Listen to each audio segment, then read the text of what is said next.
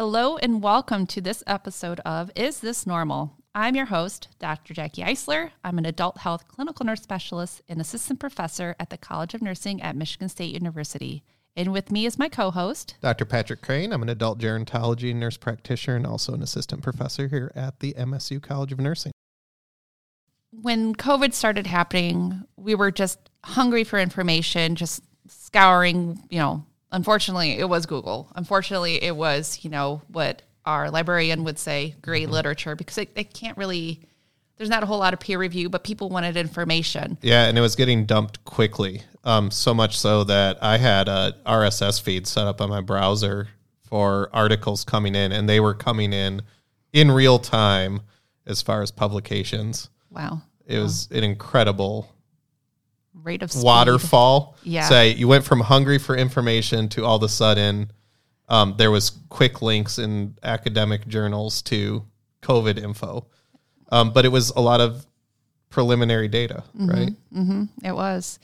And now that we're two years out, so we do have peer reviewed actual research that we can see. I mean, because initially people were thinking that COVID, you know, it's just some people thought it was just, you know, it's just a more extreme flu, but mm-hmm. everybody will be fine.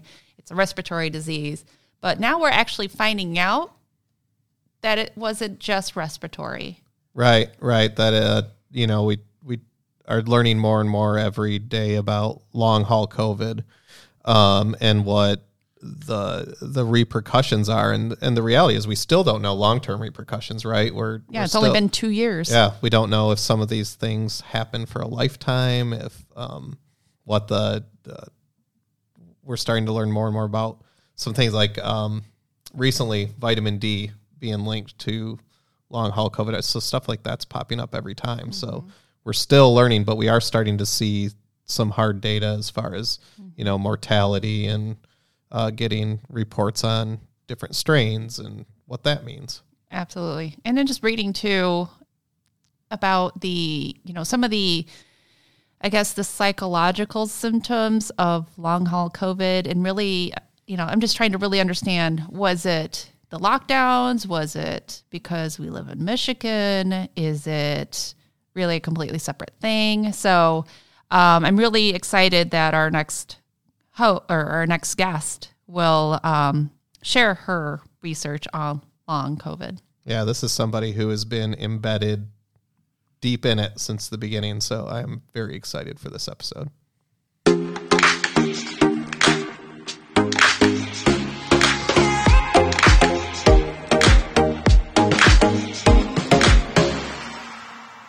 Dr. Wu is an associate professor at MSU College of Nursing.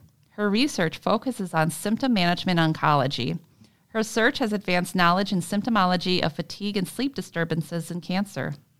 In addition to her focus on these two highly prevalent and related symptoms, she is also interested in other cancer associated symptoms such as depressive mood, cognitive dysfunction, taste and smell changes. Her current work focuses on developing and testing circadian based interventions to manage common symptoms in the oncology population. Recently, she expands her research by studying long COVID 19 symptoms. The goal is to advance the knowledge and understanding long COVID symptoms and develop a cost effective strategy to help manage the long lasting symptoms among the COVID 19 survivors. Dr. Wu, thank you for joining us.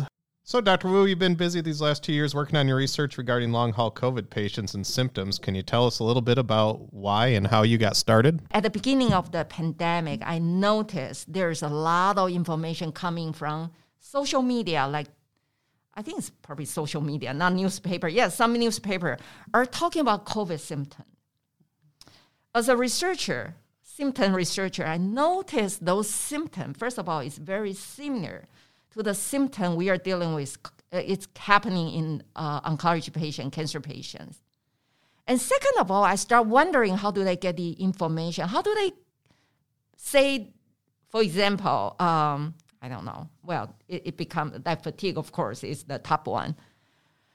So I started looking some of the scientific report, and at that time, the symptom, even CDC, is really basing on the patient registry like you know the Ingham, Ingham County, for example, they have their COVID registry. So we contacted the Ingham County department to find out how do they determine those are the symptoms. It turned out it's predetermined. So I don't know how do they predetermine. Maybe it's based on the CDC, the lo- the list. But by the way, at that time, the C- the list of the symptoms on CDC website is changing as well. So what I found is they did the checklist. For example, if you have fatigue, you have sleep disturbance, you have depression, they check, check, check.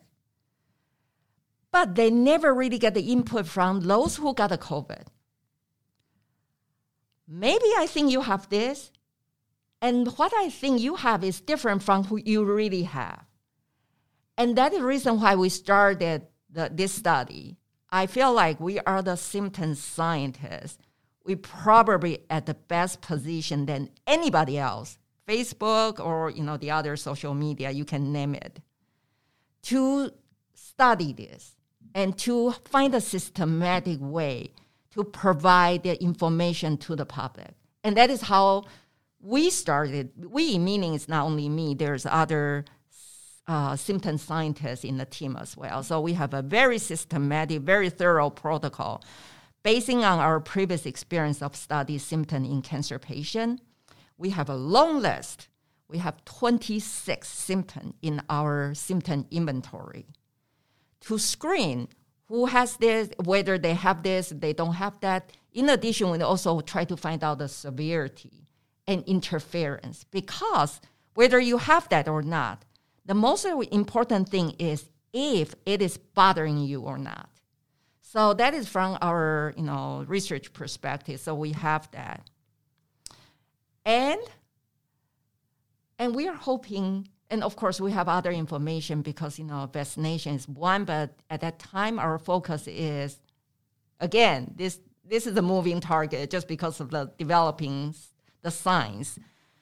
We got a vaccination status just because we are curious about why they people are not interested in the vaccination. vaccination.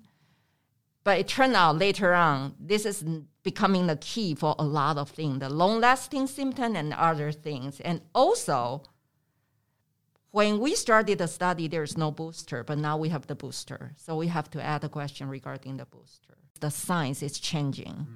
The information is changing all the time. Whether even in my study, I can tell you example is before December, uh, well, before the holiday, we did some preliminary analysis on the data we have, and I think we have done a good job in terms of collecting data. The finding is a little bit different from the analysis we did last week. Why? Because we have more participants now. Although it's within the study, but the information changed. So I think it's a nature. It, it's not like anybody's fault. I think it's just the process. Agree. It is. I mean, that's that's what science is. It that science is only good until you find something else to disprove it, and that's that's the process. So, so we understand, and you've been sharing your research so far with long COVID symptoms. Um, can you share what else um, you found so far? So I haven't really sh- shared what we have found so far. That is the most exciting part for conducting research. You have the information. We, we should make that part two to have a cliffhanger. so we actually um, we did analysis last week. Prelim is our second uh, preliminary analysis based on 122 patients. So I have to say 122 is not too big, but it's not small, too small. So, and also, like I said before Christmas, we did another, uh, did the first preliminary analysis. I have to see, based on those two preliminary analysis, we see the patterns.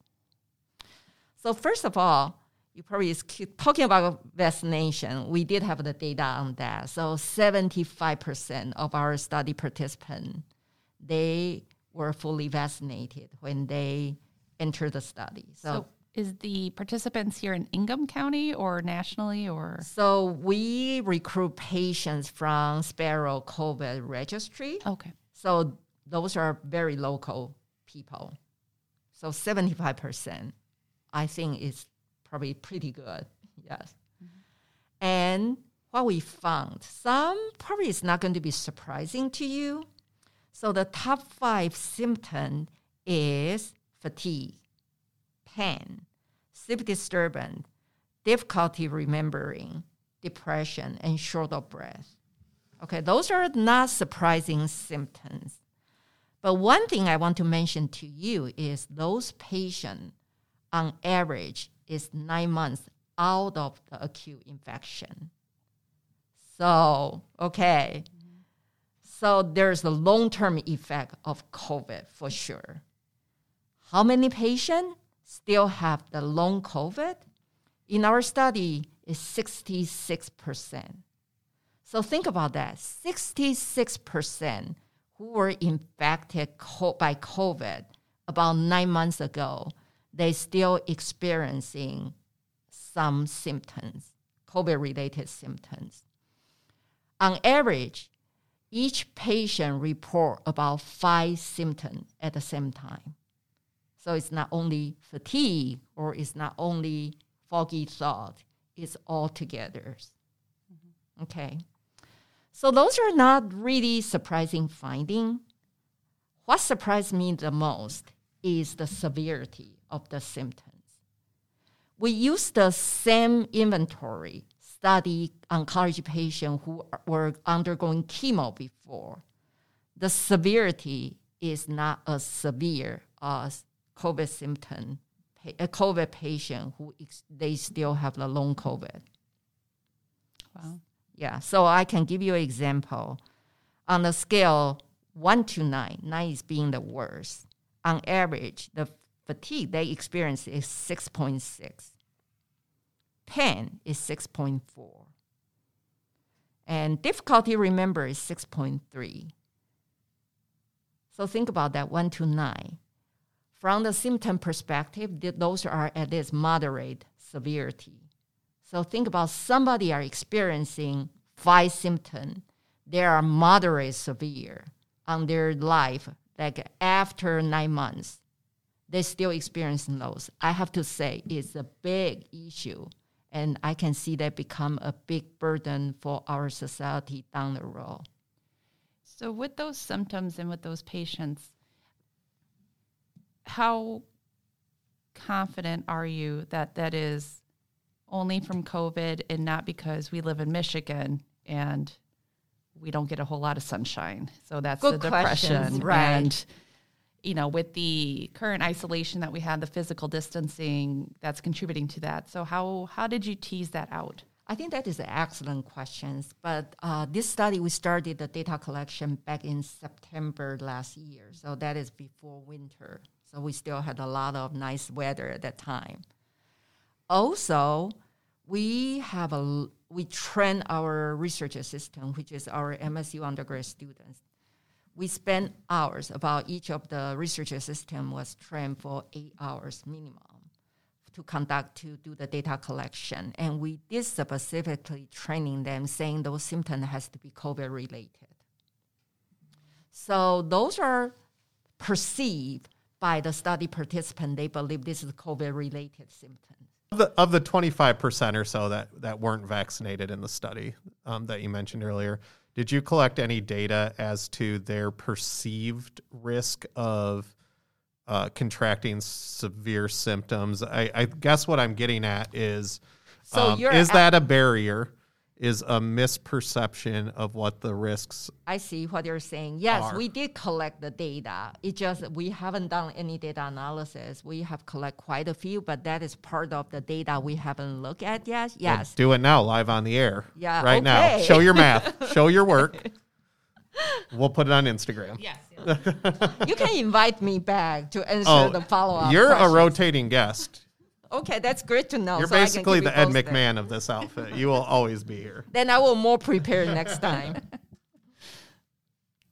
so we do have the information on that. It's just we haven't really done any analysis yet. But actually, it's kind of interesting. I mean, 70, when we look at who have, first of all, their vaccination status does not really, why I say it's not really, I cannot provide the answer whether their vaccination is helping with long COVID or not, is because, like I said before, this is a cohort of people. They got contracted COVID before vaccination made available to them. That's good that you clarify that because I think we're in 2022 and it seems like we've been in this pandemic forever. Right. But the good news is we have the plan to uh, start with the new cohort soon because the new cohort is going to represent those Delta variant and Omicron variant, and also everybody have access to va- vaccination, you know, vaccination. So that new cohort is going to provide a lot of answer to us. So inviting me back when we start that part of the new cohort. Uh, like I said, you're stuck here. We'll we'll bring in some rations for you, but you can't leave the room. I'm happy to we be need you here. Um, so th- this question we we didn't prep you for, but I would like to know, in your experience as a researcher, have you seen misinformation also impact research? We talk about implicit bias a lot in conducting scholarship.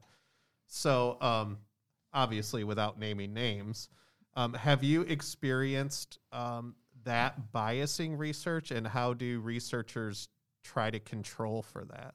Okay, I can give you a quick example actually. So the other day we have an investigator team meeting, and just because in our this small study, the long COVID study, we have a second component. Basically, we just want to, how do you say that, test water mm-hmm. about the intervention. We are thinking about that might be helpful. Okay, so we do have some plan on in terms of in, how do we manage the long COVID symptom. So that second component we build in is actually in our current study we have used the symptom management toolkit, which is developed by Dr. Givens and Dr. Given. I think both of you are familiar with our. Yeah, I think we know them. Yeah. Right, right. Well, anyway, so that symptom management toolkit has been used, well established and used in oncology population. So we thought, you know, maybe we can revise that symptom management toolkit because it has been very successful in the oncology p- population. So Dr. Given did a lot of literature review and revised that symptom toolkits to make it more COVID related. So the second component of our study is for those who have they feel like their symptom is already bothering them. We offer the symptom management toolkit. So the follow up is very simple. We basically want to know whether they would like to use that. They were, were they using that when we offered to them? How often do they use that? Are they think do they think that is helpful, or whether or not they are going to continue using that? Those four very simple symptoms uh, questions to get the you know sense about whether it's worth our life to do that study.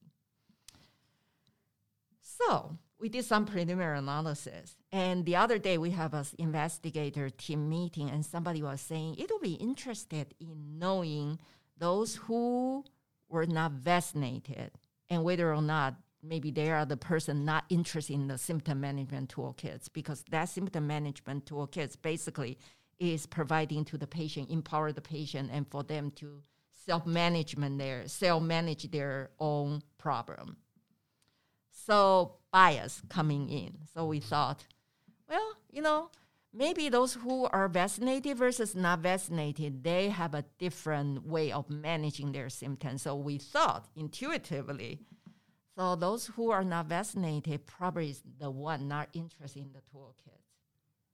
Guess what? We look at the data. A hundred percent of the uh, participants who are not vaccinated, they are interested in receiving the symptom management toolkit. Oh. So that is a bias, mm-hmm. right? We are talking about. But how do we manage that? I have to say, everybody have their own bias, including the researcher.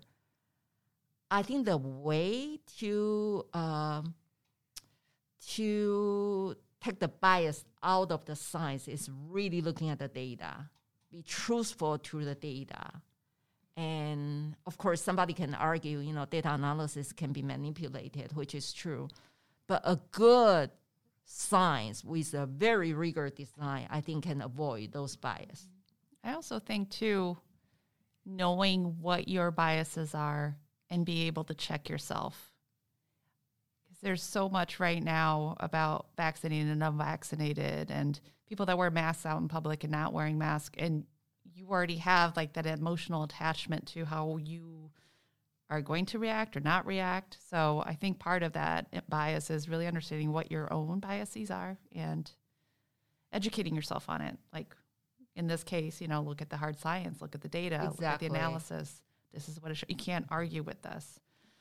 So I kind of want to tell you one things I learned from the study, which is surprising to me, is probably no surprise to most of the people is the mental health issues. Although I heard a lot, you know, it's everywhere. Let's say mental mental health, men- mental health, but in our study, the data really speak to that.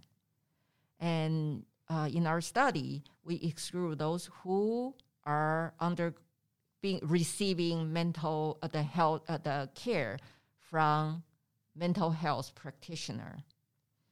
It turned out that is our number one exclusion criteria. Although we exclude those who are most severe, but we still seeing depression and anxiety is the big problem in our data. So I have to say we underestimate. And like I said, you know, I like everybody, I hear that all the time but it's not registered to me until I really look at my hard data, and that is really a big issue. And those patients are saying they are seeing the mental health practitioner because of their COVID. So it's not because of something else. Well, again, Dr. Wu, thank you so much for taking time out of your day to come and, and sharing your research and what you've analyzed so far with us. We're privileged to have you here, so thank you so much. I am, it's my pleasure, and I feel very honored. Thank you very much for Before- inviting me. Before we let you go, two more hard hitting questions. Oh, that's great. Favorite movie of all time and why? Ah, you know, Legacy of the Fall? Oh, okay. All right, Legends of the Fall? Yeah, right. Okay. Legend of the Fall. Okay. Well, that is a very old movie, but this is probably just old. jumping. Well, okay. All right. Oh. I like that. Um, Why? What, what so, yeah, why? As you know, that was a long time ago movie, and Uh-huh. when I was very young, and I like Brad Pitt. Yeah, Brad fair, Pitt. That is fair. the reason why I like that movie. Okay. I think a lot of people would would echo that sentiment. Um, second question, what song makes you dance? That is a hard one. I thought it was a good one. I don't know. All right, well, we'll stick around. You need to think about it, and when you come back, I'm going to ask you again. Okay, I will find my song to dance. Yeah. Well, thanks for joining. Thank you so much. You're welcome. Thank you.